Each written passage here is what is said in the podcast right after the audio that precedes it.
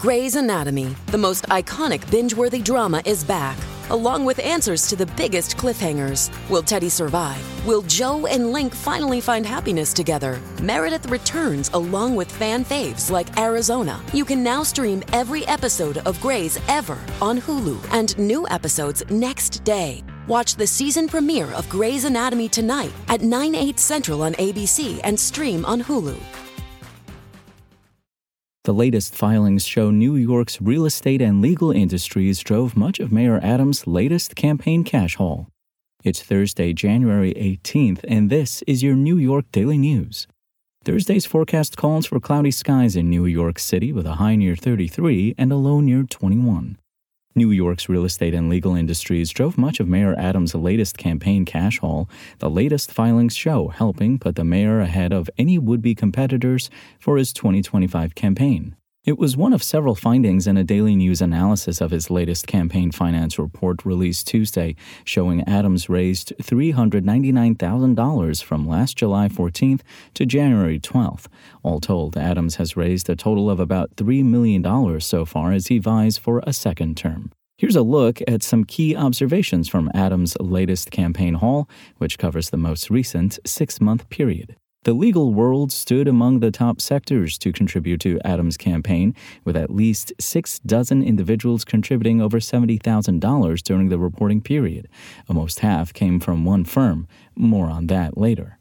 Real estate companies large and small also chipped into Adams' latest haul with some four dozen contributors with job titles that include real estate agent, developer, builder, or CEO in development firm giving money.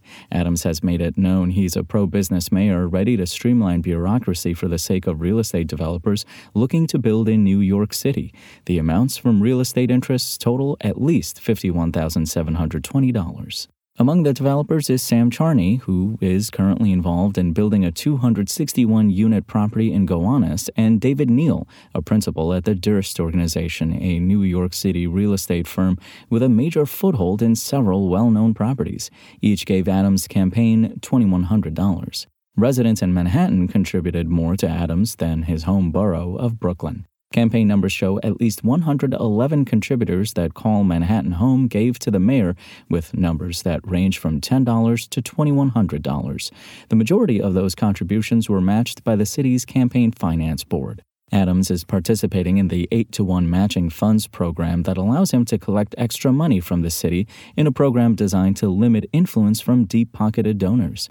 Adams' home borough of Brooklyn was nearly as generous to the mayor, with over 100 Brooklynites giving to Adams, who once served as its borough president.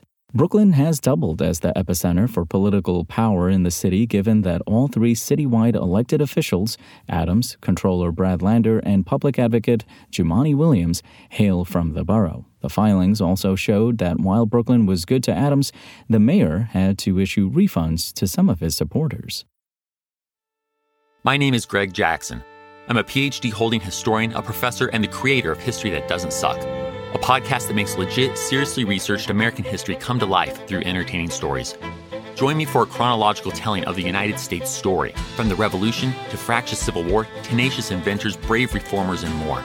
With more than 100 episodes, you can already binge listen your way from 1776 to the early 20th century. Listen to History That Doesn't Suck on Spotify.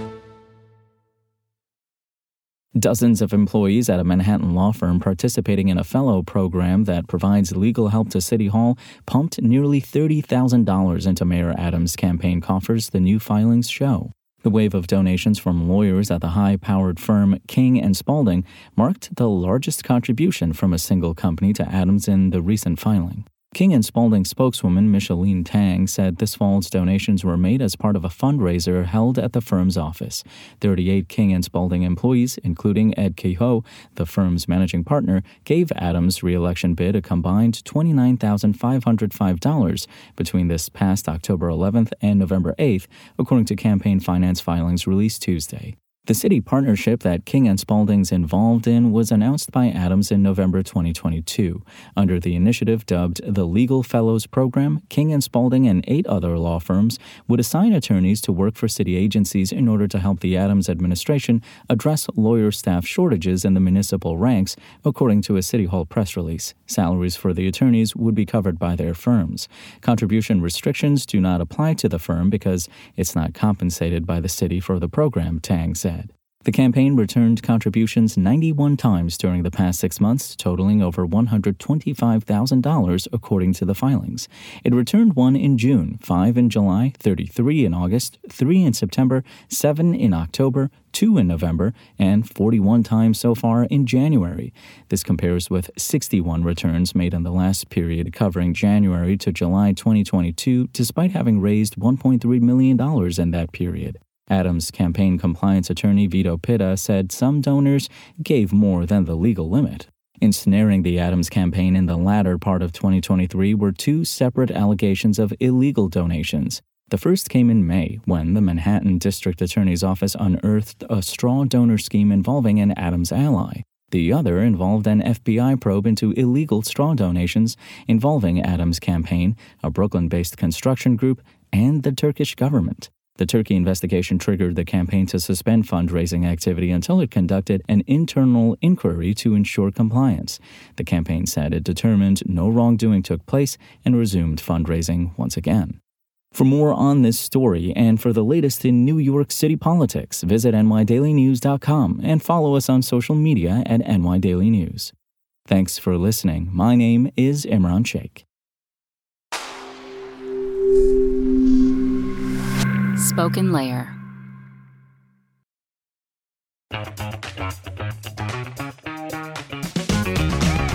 Hey there, I'm Dylan Lewis, one of the hosts of Motley Fool Money. Each weekday on Motley Fool Money, we talk through the business news you need to know and the stories moving stocks on Wall Street. On weekends, we dive into the industries shaping tomorrow and host the experts, authors, and executives that understand them. Tune in for insights, a long term perspective on investing, and of course, stock ideas. Plenty of them. To quote a listener, it pays to listen.